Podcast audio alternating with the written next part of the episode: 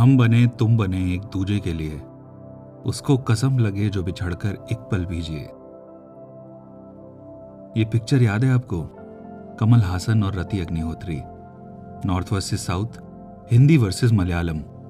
1980s की ये film काफ़ी मशहूर थी अपनी म्यूज़िक और स्टोरी लाइन के लिए। ड्रामेटिक डायलॉग्स और क्लाइमेक्स सीन तो बस पूछिए ही मत। नहीं देखी तो ज़रूर देखिएगा। प्यार किस हद तक आपको बदल सकता है? उसकी मिसाल है ये फ़िल्म। उन दिनों हमारा देश एक ट्रांजिशनल फ़ेज़ से गुजर रहा था। आसान लफ्जों में कहें तो एक बड़े बदलाव से गुजर रहा था। इंटरकास्ट मैरिजेस, इंटरस्टेट रिलेशनशिप्स काफ़ी ट्रेंड में थे। और इसमें बुराई भी क्या है?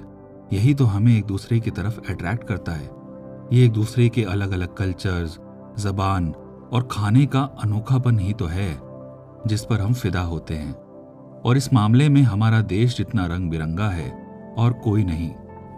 आज एक ऐसी ही कहानी आपके लिए लेकर आया हूँ, जो फिल्मी तो लगती है, लेकिन आपके हमारे बीच से ही किसी एक की लगती है।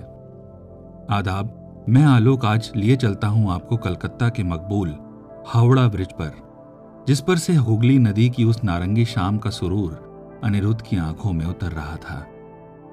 पीछे थी शहर की भीड़, शोरगुल, और आगे थी हुगली नदी में चमकते हुए सूरज की वो आखिरी सुनहरी किरणें जो मौजें अपने साथ कहीं दूर लिए जा रही थी।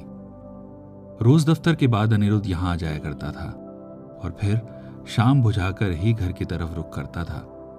आज भी वो सूरज को नदी में डुबकी लगाते हुए देख रहा था कि उसने देखा कि सफ़ेद सूट में एक लड़की पुल पर चढ़ने की कोशिश कर रही है। देखते ही देखते वो पुल की रेलिंग पर खड़ी हो गई। भीड़ दूर खड़ी बस चिल्ला रही थी, पर उसे रोकने की हिम्मत किसी में नहीं थी। कीरत की आँखों में दर्द भी था, हिम्मत भी, और थोड़ा डर भी। अब खुदकुशी के लिए कोई रोज खुद को तैयार तो नहीं करता ना? कीरत के सामने अपनी ज़िंदगी के वो सब हसीन लम्हे आ रहे थे, जो उसने अपने माँ, बाप, दोस्तों के साथ बिताए थे। वो फूट कर रो पड़ी। अनिरुद्ध ये जानता था कि जरा सी हड़बड़ी उस लड़की की जान ले सकती है। इसीलिए एक एक कदम फूंक फूंक कर रख रहा था। कीरत ने उसे आगे बढ़ते हुए देख लिया और कहा, आगे मत बढ़ना, मैं कूद जाऊँगी। अनिरुद्ध के दिल में न जाने क्या आया और उसने मुस्कुराते हुए कहा तो कूद जाओ ना, किसका वेट कर रही हो? कूदो कूदो। कीरत ये सुनकर एकदम चौंक गई। उसे ऐसे जवाब की उम्मीद नहीं थी। उसने कहा, ओए तू है कौन मुझे बताने वाला? मुझे क्या करना है, क्या नहीं? चल अपना काम कर। बड़ा आया। अनिरुद्ध धीरे धीरे आगे बढ़ रहा था। कूदने वाले ना, इतनी फुटेज नहीं खाते। कीरत ने पास खड़ी एक आंटी से कहा, आंटी जी, चुप कराओ एनू मैं छलांग मार देनी है सच्ची। अनिरुद्ध बस इसी बात का इंतज़ार कर रहा था कि कब कीरत की नज़र उस पर से हटे। अनिरुद्ध ने भाग कर कीरत को पकड़ लिया और नीचे खींच लिया। कीरत एक बच्चे की तरह उसकी मज़बूत बाहों में छटपटा रही थी। पुलिस भी वक्त पर आ गई और अनिरुद्ध ने तुरंत कीरत को नीचे उतार दिया। कीरत की आँखें आंसुओं से भर गई और वो अनिरुद्ध को घूरती हुई पुलिस की जीप में बैठ गई। विटनेस के तौर पर अनिरुद्ध को भी उसी गाड़ी में पुलिस स्टेशन ले जाया गया। वो पूरे सफ़र में कीरत को ही देख रहा था और ये सोच रहा था कि इतनी सी उम्र में क्यों ये मासूम सी लड़की अपनी जान देने जा रही है? कीरत गाड़ी की खिड़की से बाहर देख रही थी और ये सोच रही थी कि जीना तो दूर, यहाँ तो मौत भी अपने हाथों में नहीं है। पुलिस स्टेशन पहुंचकर अनिरुद्ध को यह पता चला कि उस मासूम सी लड़की का नाम कीरत है। पटियाला से कलकत्ता पढ़ने आई है और उसके घर वाले उसकी ज़बरदस्ती शादी करवाकर उसे कनाडा भेजना चाहते हैं। ये सब कीरत की सहेली सुप्रिया ने उसे बताया था, जो अपनी दोस्त की जान बचाने के लिए उसका शुक्रिया अदा करने आई थी। पुलिस स्टेशन के बाहर अनिरुद्ध चाय पीते पीते सोच रहा था कि जान देना तो कोई सॉल्यूशन नहीं। तभी कीरत ने आकर उसके गाल पर एक करारा थप्पड़ जड़ दिया और उसकी कॉलर पकड़ते हुए उसे कहा, तेरी हिम्मत कैसे हुई मुझे हाथ लगाने की? जटनी हूँ मैं, समझा? अच्छा खासा जा रही थी मरने। क्या ज़रूरत थी मेरे मामले में टांग अड़ाने की? अनिरुद्ध अचानक हुए इस वार से सकपका गया और हकलाते हुए उसके मुँह से सिर्फ़ सॉरी ही निकल पाया। इतनी देर में कीरत सुबकती हुई टैक्सी पकड़कर सुप्रिया के साथ चली गई। अपनी सफ़ेद शर्ट पर गिरी हुई गर्म चाय और गाल पर पड़े करारे थप्पड़ ने अनिरुद्ध को झंझोड़ कर रख दिया था। पर अब वो कर भी कह सकता था? उसके जहन में अब भी बस यही बात चल रही थी कि कहीं कीरत फिर से कोई ऐसा वैसा कदम ना उठा ले। उसे रोकना ज़रूरी था। आसपास खड़े लोगों की हस्ती आँखों से बचता बचाता, वो भी अपने घर की तरफ़ हो लिया।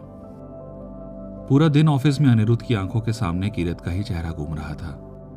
ना तो वो काम कर पा रहा था, ना ही उसका किसी चीज़ में दिल लग रहा था। एक अजीब सी बेचैनी थी उसके दिल में। यहाँ कीरत भी अनिरुद्ध के बारे में ही सोच रही थी और उसे थप्पड़ मारने पर खुद को कोस रही थी। अपना सारा गुस्सा उसने उस बेचारे पर निकाल दिया था जिसने उसकी जान बचाई थी। वो अपनी गलती के लिए शर्मिंदा थी, पर माफ़ी कैसे मांगे ये नहीं जानती थी। उसे तो ये भी नहीं पता था कि अनिरुद्ध को इतने बड़े शहर में वो कहाँ ढूंढे। हावड़ा ब्रिज की वो शाम अनिरुद्ध के लिए कुछ अलग थी। आज सूरज की तरह उसका दिल भी पिघल रहा था। दिल की बेताबी आँखों में साफ़ नज़र आ रही थी। सूरज को डूबते हुए देखते देखते अनिरुद्ध को यह पता ही नहीं चला कि कीरत कब उसके बगल में आकर खड़ी हो गई।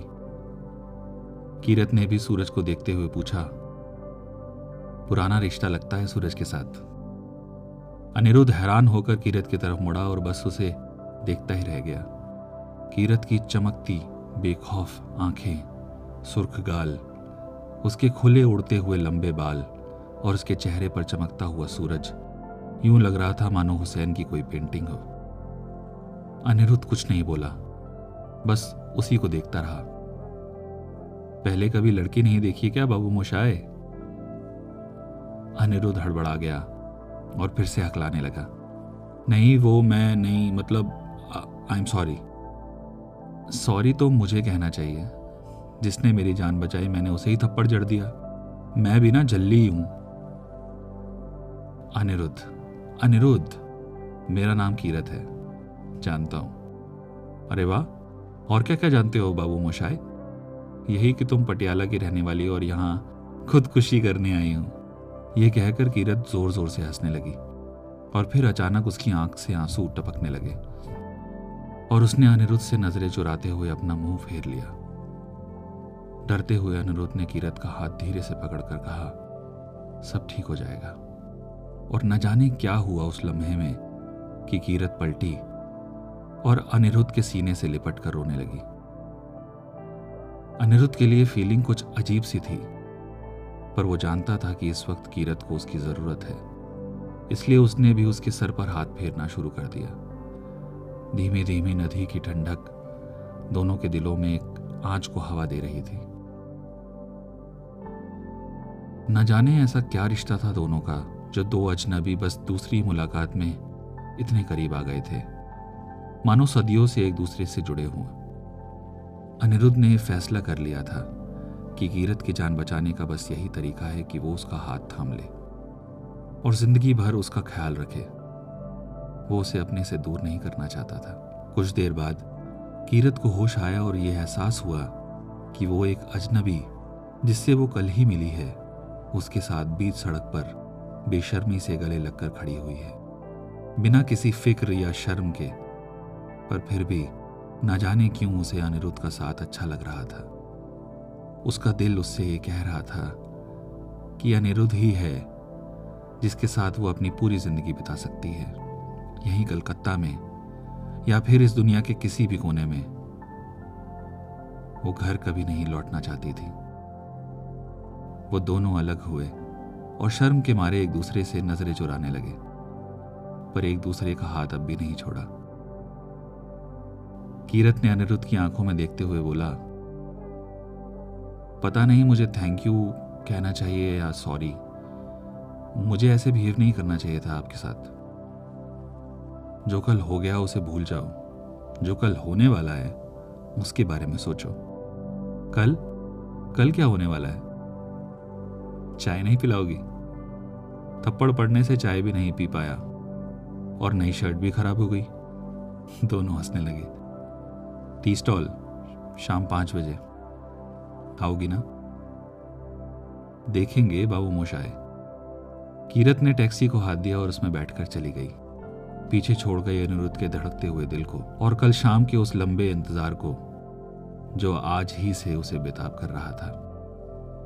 अनिरुद्ध ये भी नहीं जानता था कि कीरत कल आएगी भी या नहीं, या फिर ये कहानी आगे बढ़ेगी या नहीं। वो बस ये जानता था कि अब हावड़ा ब्रिज की शामें पहले जैसे कभी नहीं होंगी। कहने को तो पंजाब और कलकत्ता एक दूसरे से हज़ारों मील दूर हैं, लेकिन दिलों की नजदीकियाँ मीलों के फासलों की परवाह नहीं करती।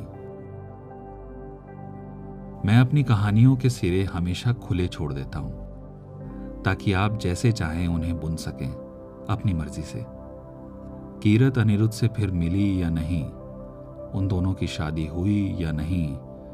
कीरत कनाडा में सेटल हुई या नहीं? आप तय कीजिए। जैसा आपको अच्छा लगे। क्योंकि ये कहानियाँ सिर्फ़ मेरी नहीं, आपकी भी हैं। अगली बार फिर मिलेंगे एक नई कहानी, एक और बीते लम्हे के साथ। अलविदा। और हाँ मुस्कुराते रहिएगा।